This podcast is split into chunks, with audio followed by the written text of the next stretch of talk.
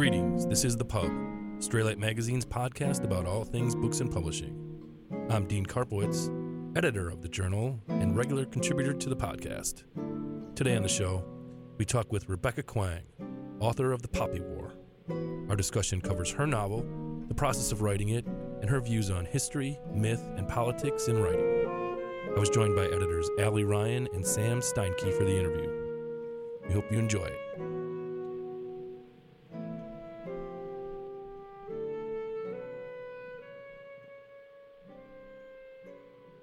Rebecca Kuang is the Nebula, Locus, Campbell, and World Fantasy Award nominated author of The Poppy War and its sequel, The Dragon Republic. She is currently pursuing a master's in philosophy and modern Chinese studies at Cambridge University on a Marshall Scholarship, where her dissertation examines propaganda literature by Northeast writers during the Second Sino Japanese War. Her debut, The Poppy War, was listed by Time, Amazon, Goodreads, and The Guardian as one of the best books of 2018 and has won the Crawford Award and Compton Crook Award for Best First Novel. Thanks so much for joining us today, Rebecca. Um, when Jiang uh, tries to convince Rin to pledge lore, which is essentially the study of history, myth, and religion, he argues that it's the most important of all the disciplines. Um, can you talk a little bit about the importance of history, myth, and the stories that are prized culturally, both in the novel and out? Yeah, I love that question. So Jiang is actually making an impassioned case for the humanities in this era of STEM funding. um, but I, yeah, I, I'm really glad you picked up on that because something that I tried to do in the novel was portray the way that a lot of stories and myths have multiple different versions. So even when you're learning about the trifecta for the first time at the Shadow Puppet Show, Rin has all these questions and they're talking about the ways that different groups or different age groups or people from different regions see the trifecta differently and their their reign and their fall and their rise differently um, and nobody is sure what the truth is. And really, it says more about the person telling the myth than the truth of the myth itself. So, like for example, when they're in the classroom talking about what happened to the Speerlys and uh, the Speerly Queen's decision, they're equally confused and they're wondering, uh, was she, you know, a stupid woman in love, or was she doing something heroic to save her people? And um, that that gets into questions of power and who controls memory and public memory, because memory isn't faithful, but it is in fact warped to super, suit our purposes. And this was coming off of. Um, so I, I wrote my dissertation my undergrad dissertation on the ways that the the rape of Nanjing and the uh, history of the Second Sino-Japanese War, the War of Resistance, aka World War II in China, has been utilized and the and politically by the um, the Chinese Communist Party and the way that uh, authoritarian regimes spin narratives about previous pain. So, like, nobody's going to deny, right, that horrible things happened during World War II in China. Uh, but it's very different to say, between saying the rape of Nanjing was a horrible atrocity that never should have happened and uh, was a human rights violation that Japan needs to apologize for, versus justifying an incredibly aggressive foreign policy, justifying anti Japanese sentiment, and stoking a lot of domestic nationalism in the way that the Chinese government does.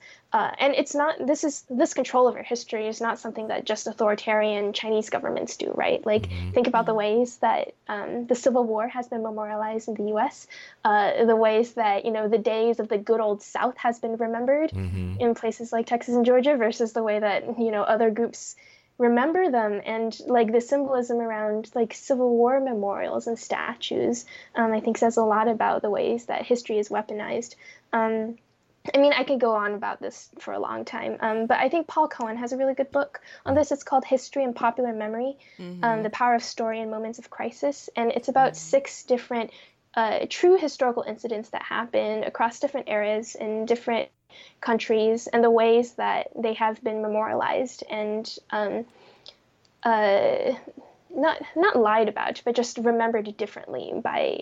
Uh, different regimes for different purposes. And I think it was really illuminating in the ways that uh, storytelling has this incredible power. It just doesn't it doesn't just like stoke people's sentiments, right? It it literally controls the way that a regime um, remembers the past. Well, and it speaks to how, at least politically, how I guess now the citizenry, even here, uh, is aware of the way those narratives are prized, right? Like the mon- the whole discussion that we're having or have had about monuments and whether they should stay up or come down and all that sort of stuff says something about the way we imagine our meta narrative playing out. Yeah. Well, Yeah, definitely. And also like it's like it's not even about story and myth, it's just literally the way that history is taught. And like Mhm. all of American history and public education is a massive lie. Mhm. Um, and everybody has this literally moment of going awakening. that. yeah, we all have this moment of awakening in college where we're like, wait, the pilgrims and the Indians weren't really having that much fun. Yeah, right. Or the fact that, like, in the South, sometimes some of the schools literally teach it as the Southern Rebellion and talk about more how the land was decimated by the Northern armies rather than the fact, like, the whole slavery aspect of it or thing, uh, or that sort of thing, aspect of it. Like, we literally tell history differently depending on how we're interpreting it. And, like, we see this in our public, public education systems, too. Yeah, yeah. Yeah, wasn't there that textbook that referred to slavery as Indentured Like- servants? Or something? no, it's not. It wasn't just that. It was like immigration for work opportunities or something. Yeah. What? Yeah. like Oh, making right no. choice or something. Yeah, yeah, and like some student, it was like students who saw it, and they're the ones who brought it to everybody's attention. They're like, "Wait a sec, this isn't right." And so then there's a whole like protest about this to get these textbooks removed. Yeah.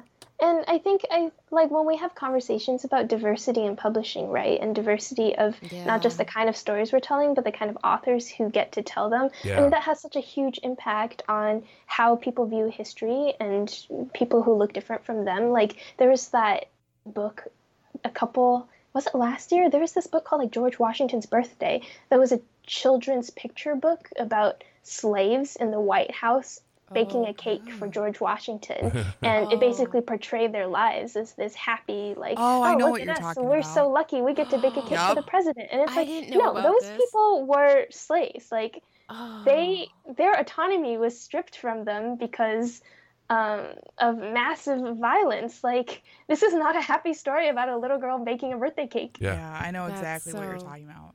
I didn't even know that existed, and now I'm appalled. One of one of the I things. think the book was canceled, but I'm not oh, sure. Oh, I hope so. Yeah, one of Whole thing yeah, right.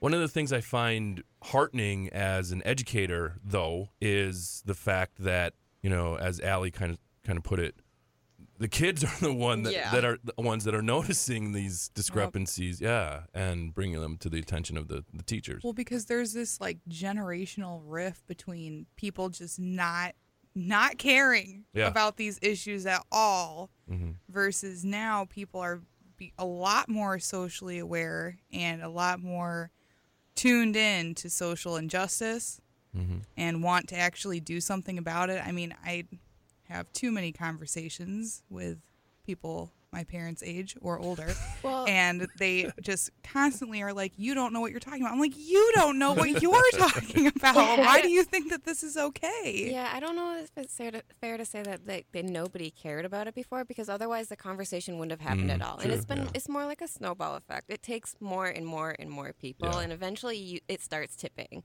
Yeah. But like it was, there was a long time where things weren't tipping. Yeah, yeah. and we just see more of it now, and now we see more people like buying into this idea. Like, yes, we should say something. Yeah. But yeah, Yeah, I do think part of it is generational, and I think part of it is also social media, just Mhm. because there are platforms and ways to access information that literally didn't exist like 20 years ago. Like, I still have a Tumblr account, even though I don't post anything, and sometimes I just like scroll through the memes, and it's like you have middle schoolers on there screaming about eating the rich, and it's like, wow, Yeah. Gen Z is really woke. Yeah. Yeah, but then there's that other side, right? I mean, it's it's also a platform for those. You know, I I know I have friends who post things that are n- not even you know controversial and get death threats and you know um, from really conservative folks who are offended in one way or another that you know a woman is posting so- something or you know a trans person is posting something. So I mean, Twitter can be a, a beast. It's like a beautiful monster. Yeah. Because you can use it for like wonderful things, but then it can also end people's careers, completely tear Yeah. them down, make Yeah. them look horrible in front of the entire world. Yeah. Like it's insane. Yeah, Yeah, for I, real. what wasn't? I mean, did you follow the whole, um, the whole puppies at the Hugo's uh, controversy, Rebecca? that I mean, was a, that all happened a little bit before I got into the industry, so Yeah. I've only heard stories about it. yeah, Um, but yeah, Yeah, I know I- very well what happened. yeah, yeah. It's it's very disheartening. Um, let's talk more about the Poppy War, a really good novel. Um, so after Rin becomes a student of lore, uh, Jiang uh, teaches her how to meditate in a way that allows her access to the gods. Uh, when she returns from the mountain that he sends her to, uh, first with the pig and then to uh, meditate, um, she's found harmony. He sort of says that she's been cured of the sort of imbalance that existed inside of her. Yet that same access allows her the easiest path, direct path to corruption, chaos, and power. Um, is was that something that you thought about when you were writing the book? Yeah, so it's very simply just that the cure is very much the disease, Mhm. and that this is this is a neutral thing, right? The state of enlightenment and knowing more about the gods is an utterly neutral thing, and you can use it in a way to uh, be at one with the universe, be in harmony with it, and have a heightened understanding of the forces shaping the world, which is what a lot of cultures in this book, in fact, do. I mean, all of the tribes in the hinterlands like that that's how they commune with the gods and that is their system of worship and is it is not unstable or violent and Rin's problem is just that she's super extreme and that doesn't Mhm. work for her Yeah. um, but yeah, uh, so I mean, her problem was initially that she already had access to the gods because she is a Speerly, and the Phoenix is already reaching out to her, so she can't escape um, that connection, and she can't escape its call. So Jiang's reasoning is that the only way to make this calm down is for her to understand and get a bigger, bigger picture of what is going on and why she is seeing these things in her mind and literally calling fire down into the world. And it works for a little bit. The issue is just that Homegirl does not have a calm personality. Yeah. Yeah. And she laments kind of losing him, right? That that sort of guide that she had. Yeah, I so I really, really love student teacher stories Yeah. and uh, stories really about failed mentorships. And this is a really big trope, especially in Chinese literature. Mhm. um, the whole idea of the kung fu master and the headstrong, stubborn student, and either you know they work out their relationship problems, and he he recognizes that his master was not in fact annoying but very wise about a lot of things, and um, you know there's this moment of understanding and mutual acknowledgement, um, but. There's always this trope of like the the failed apprentice who has this toxic relationship with a mentor now because the mentor let them down in some way or their personalities just clash and in a lot of ways that's Rin, Jiang, and Altan. Um. And I think actually the best example of this story form is in Kung Fu Panda, where um, they have Po and Master Shifu and what's his name, the snow leopard, Tai Lung, I think. Mhm. and it, it's just like it's it's such a trope. Like the bad guy is the former student and it comes down to a reckoning with the ways in which the teacher failed him. Um, and it's just so beautiful at the end where master shifu like recognizes what he did wrong um, so yeah i was drawing on many many decades of uh, story tradition when i wrote rin's relationship with jiang Yeah. Uh, in more than one place in the novel, the gods are described as quote unquote sort of natural, sort of natural forces. They're devoid of needs and desires, although it seems like the Phoenix has some uh, intent. Uh, yet people, the people of the novel that you populate the novel with, have choices. Uh, near the end, um, Rin speaks to the Phoenix, and she talks about destiny. Uh, the, and the Phoenix sort of corrects her, uh, pointing out that every situation that Rin had found herself in throughout the novel, she made choices, and those choices had consequences. Um, yet, as Rin kind of moves through her life um, and her sort of ascendance, she tells herself in several spots that she just has no choice. She has to act in the way that she does. Uh, can you talk about the way the novel deals with choice, uh, destiny, and morality? Yeah, so first we have to clarify the way that the novel conceives of the gods, um, because it's not they actually do not have intentions or desires or agendas. They just are. Mm-hmm. Like they're, the the phoenix doesn't want destruction and burning. That that is literally what the phoenix is. The phoenix is one of the fundamental forces. Uh, in in the Poppy War, there are sixty four. This is made up religion, whatever. Um, but like these are just fundamental impulses that balance each other out. So you have fire, you have water, you have air, you have the earth, you have life, you have death, you have light, you have the dark, right? They are just things and um, it's like they're they're like the color palette that the universe is made up of. Um, and that gets into uh, so that's relevant to the question of choice and uh, individual culpability because at the end rin is like oh no you made me do this. Um, this is all the god's fault. And there's like one way of perceiving of everything that's happened as um, manipulation by the gods which i think humans always bring as an excuse to justify horrible things they do. Like oh we are just you know pawns in a chessboard and look at what the gods have done to us. Uh, this is the god's will. But actually the phoenix is reminding rin that no the gods just exist. They're they're just beings of power but they don't want anything. They don't want to see history flow in any particular way because the six, those 64 gods they are utterly balanced.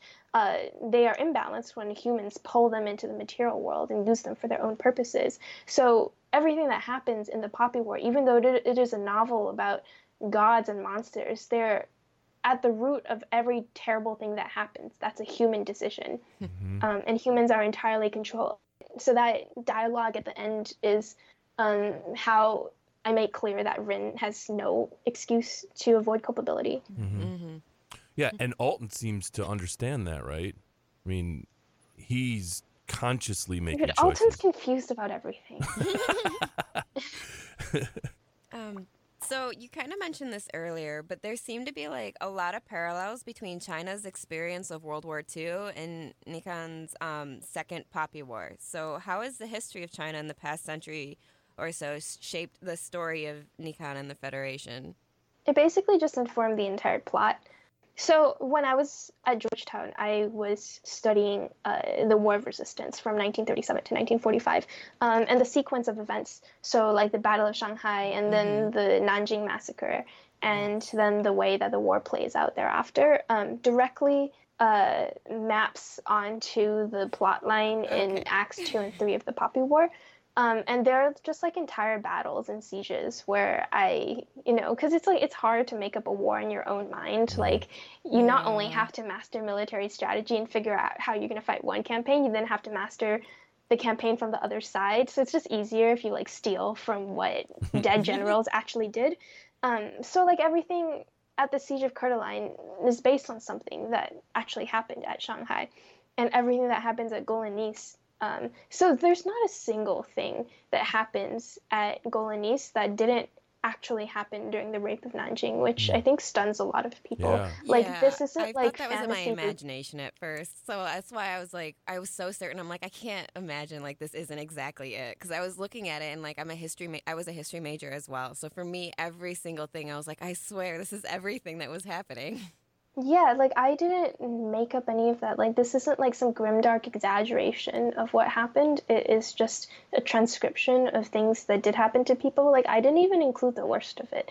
Like so much more happened at Nanjing that I didn't have the stomach to write about, um, which is really tragic and horrifying. But I have received letters from a lot of readers mentioning how they didn't know a lot about the massacre before they read the Poppy War and that it inspired them to pick up some history books about it. So that feels good. Like knowing that I expanded some people's um, conceptions and worldviews of what World War II looked like in countries that weren't primarily composed of white people um, feels pretty good. It makes me feel like I've achieved what I set out to do with the novel.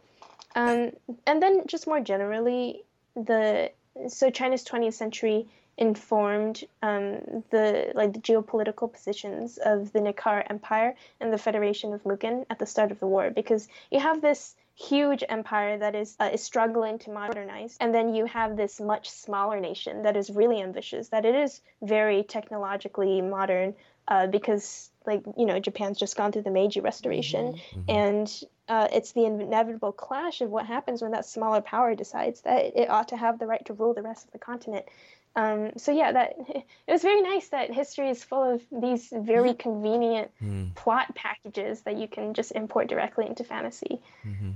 That's one of the things that I personally love about historical fiction in general is just that it broadens a reader's perspective, I think even more so than just basic fiction or basic fantasy Mhm. because Yeah. it has that cultural context of whatever that context is, whether, you know, it's historical China, historical Russia, you know, whatever it is, it's giving that outside perspective.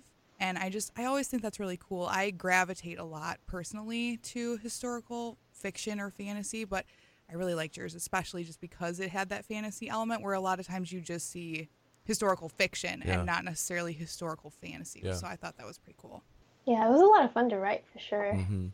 So, um, another with Rin, like something that was really interesting is like for women, like a symbol of their womanhood is the uterus. But for Rin, she had her uterus removed in or in like when she was starting to have her first menstrual cycle.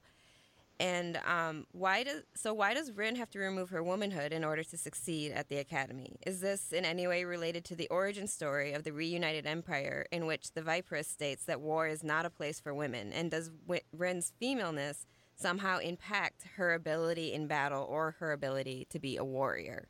Um, so there are two sides to that story. So there's one reading of Rin's um, uterus destroying potion, uh, chemically induced hysterectomy, uh, that reads as this very emancipatory, like, wow, look at this young girl taking control of her own body Mhm. uh, and getting rid of periods just because she feels like it. Um, and then there's another much more tragic reading, I think, that says here's a very young girl who is not old enough or mature enough to understand the magnitude of what she's doing, who's being pressured by the medical professionals who are supposed to help her and all the other students and Mhm. instructors at this academy, uh, and made to believe that literally the only way that she can stay at school is if she makes this life altering decision that she may or may not regret later. And I mean, like, that's child abuse. Like, that's really Mhm. sad. And it's difficult to write female protagonists in a historical setting because you you have the patriarchy that's like you know you, you're writing against pat- historically accurate patriarchy that would have existed um, so it's not like you can just make, wave a magic wand and say oh actually like they Yeah. it, they had equal rights for women uh, but there's a difference i think between a text that is patriarchal and a text that involves a patriarchal world Mm-hmm. Mhm. um, so it, I thought it was important to realistically depict attitudes and the obstacles facing women who wanted to be in positions of power. So if you think about it, actually, all the women in important positions of power in Rin's life in the Poppy War are women. Like the leader Mhm. of this entire country is a woman. Mhm. The most important figure in her early life is her aunt, not her uncle, because her aunt Mhm. is the one running this drug ring. Uh, the grand headmaster of the academy at Sinegard is also a woman. Uh, And this Mhm. is also historically accurate because you have all these cases of individual women who succeeded, even though that didn't mean that the playing field was equal for women overall. And you have this unfortunate situation where the the small numbers of women who succeed uh, think that the only way that they got there was Yeah. by not being like other women. Uh, so Rin herself buys totally into this mentality. I mean, I, d- I don't think you can call Rin a feminist figure, right? Mhm. Because she at no point does she ever think that there's there's something wrong with the fact that the majority of her relationships are with men, that the majority of people she sees in the army are men. She just thinks that this is totally normal, but she's going to be the exception. And I think it's important when we're portraying feminist texts to like acknowledge the that there are different types of stories on the spectrum between like a feminist utopia like like Naomi Alderman's The Power, right? Like where women have all the Mhm. electric zapping Yeah, power yeah. and texts that are just like totally tone deaf to all of this. That's yeah, that's super interesting. And kind of not going off of that exactly, but going off of your thoughts and your type of writing in general. Um, as I was reading, I noticed right away that um, your personal writing style is very unique, in my opinion, and extremely accomplished. Um, you combine a sort of eloqu- eloquence with a way of casual speaking that I haven't really seen a lot of when I've read other um, books kind of in the same vein as yours. Um, and it led me to wonder how you went about developing your writing style? Um, was it something that was intentional on your part to have that kind of balance between casual, being casual and being eloquent, or was it just something that came naturally to you as a writer? Um, yeah, so I think it's true that in a lot of high fantasy and epic fantasy, you find this very stilted speaking style, this dialogue style that seems like it came straight out of the Iliad. um, and I, I never liked that. I always thought it sounded a little bit pretentious. Um, so my, I think when I started writing, uh, the author that I admired the most of the book that was the biggest influence on me was Ender's Game by Orson Scott Mhm. Card. Mm. And it is difficult, you know, praising that work because of the political views of the author, Mhm. uh, which I strongly disagree with. Um, but that that book does such a brilliant job of portraying these very complicated young characters who make like decisions that alter the fate of humanity and the universe, but are also like they're kids and they make like poop jokes and dick jokes and Yeah. they talk in this incredibly colloquial, like casual, like irreverent style that I thought was just such a cool juxtaposition because mm-hmm. the heroes that are very formal and Shakespearean in their dialogue, like they don't seem like real people. They don't seem like people who have an edge on them.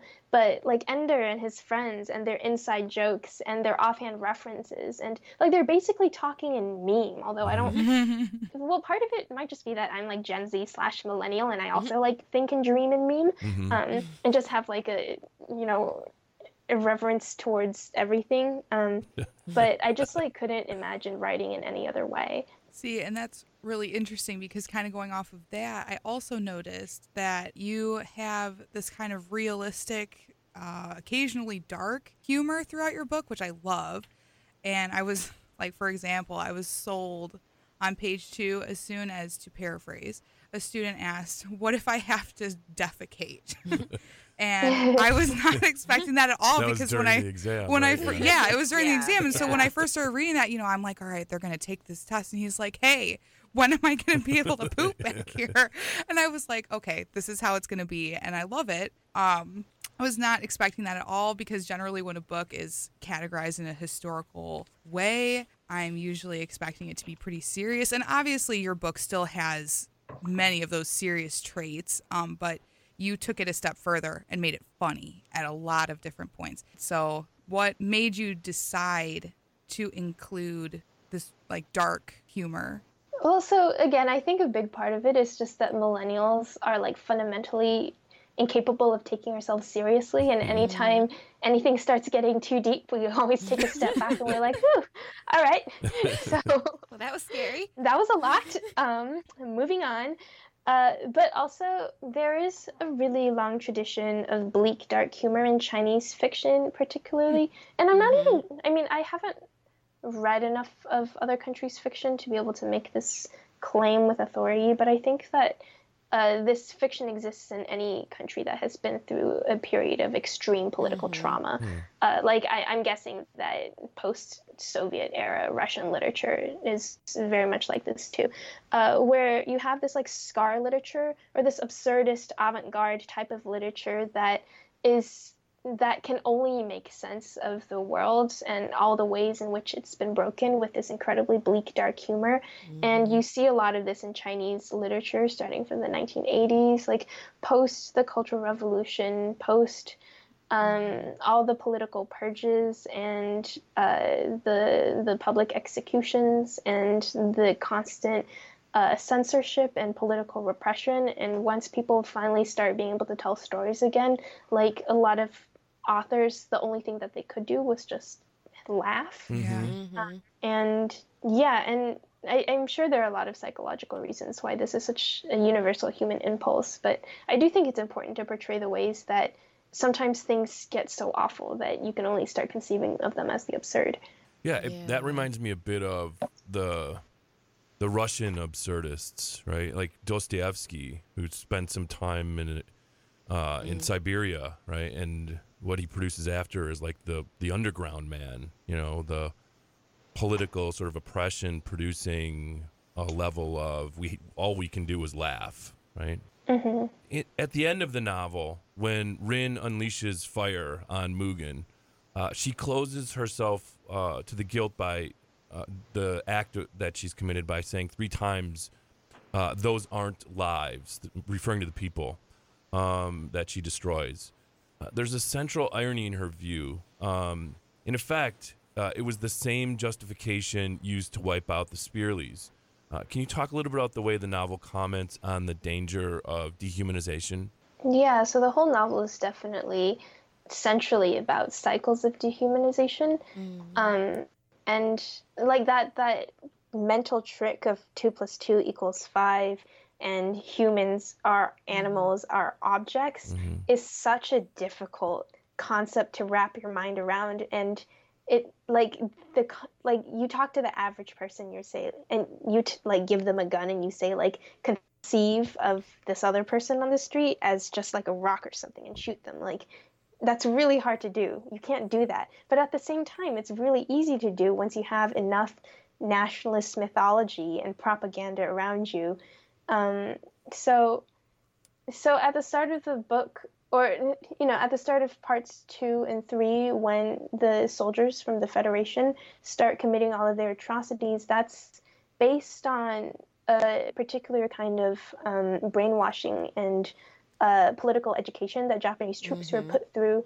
where they were forced to believe that you know their their victims were nothing more than ants than insects mm-hmm. and therefore mm-hmm. could be easily quashed and um, i mean that's obviously awful but uh, the the book is also a comment on like what happens when that violence gets so bad that there's a retaliation, and then Rin starts mm-hmm. thinking that same way about her enemy. Yeah. And this this is further explored in books two and three, where she has to keep dealing with the residual Mugenese troops that um, you know are still on the continent and don't have a place to go and don't have a leader to fight for and are homeless soldiers and she still can't think of them as human anymore because mm-hmm. of all the things that she's seen them do um, and it's about how cycles of violence perpetuate themselves, which is something we are also seeing um, in modern day Sino Japanese relations, mm-hmm. with the way that the Chinese Communist Party is spinning narratives about World War II to justify animosity towards Japan's government today, which is very, very different from Imperial Japan.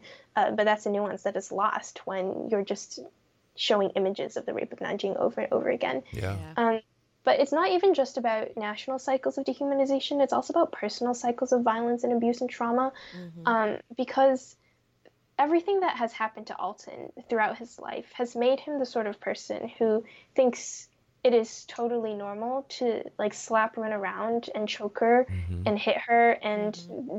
you know like demean her at every turn and then Rin starts thinking that's normal and that filters into the ways that she has interpersonal relations for the rest of the trilogy. And mm. yeah, I mean, like violence begets violence, and it's such a very simple concept, but we seem to forget it all the time.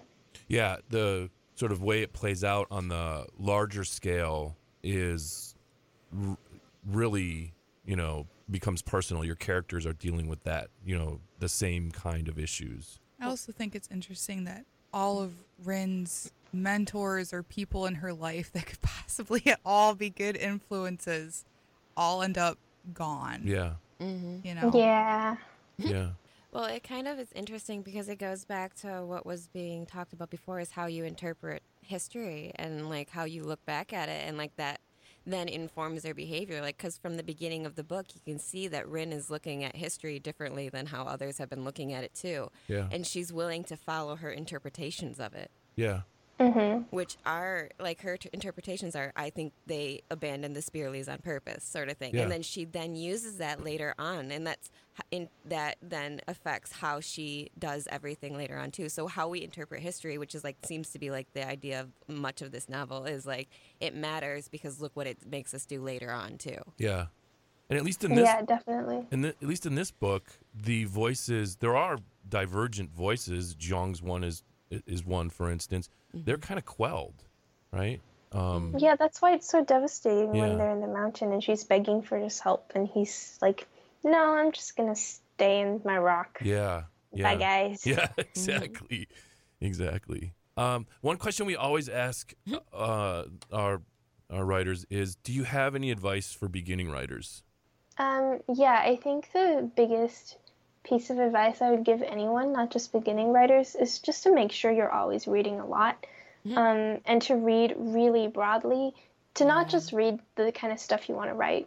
Although that's important, like I read a lot of sci fi and fantasy, but to read thrillers, to read romances, read historical fiction, read the genres that you never think you would enjoy uh, because they're popular for a reason and a lot of people read them for a reason and read them to see what those authors do well and what you could possibly learn from them. Like I never Yeah. thought I would be into crime novels or like mysteries and I'm still not super into them, but I do really love um, Tana French's Dublin Murder Squad series and I learned a lot about like suspense and slowly revealing information to the reader um, and plot twists from those books and yeah like not everybody is lucky enough to um, have a writing instructor or to be able to t- go to a writing workshop um, and i had never taken a creative writing class before i started writing the poppy war um, but i don't think that matters as long as you have access to books because you just infuse yourself with good writing and good storytelling and like no matter where you are in your career there's always something more you can learn and the way you do that is just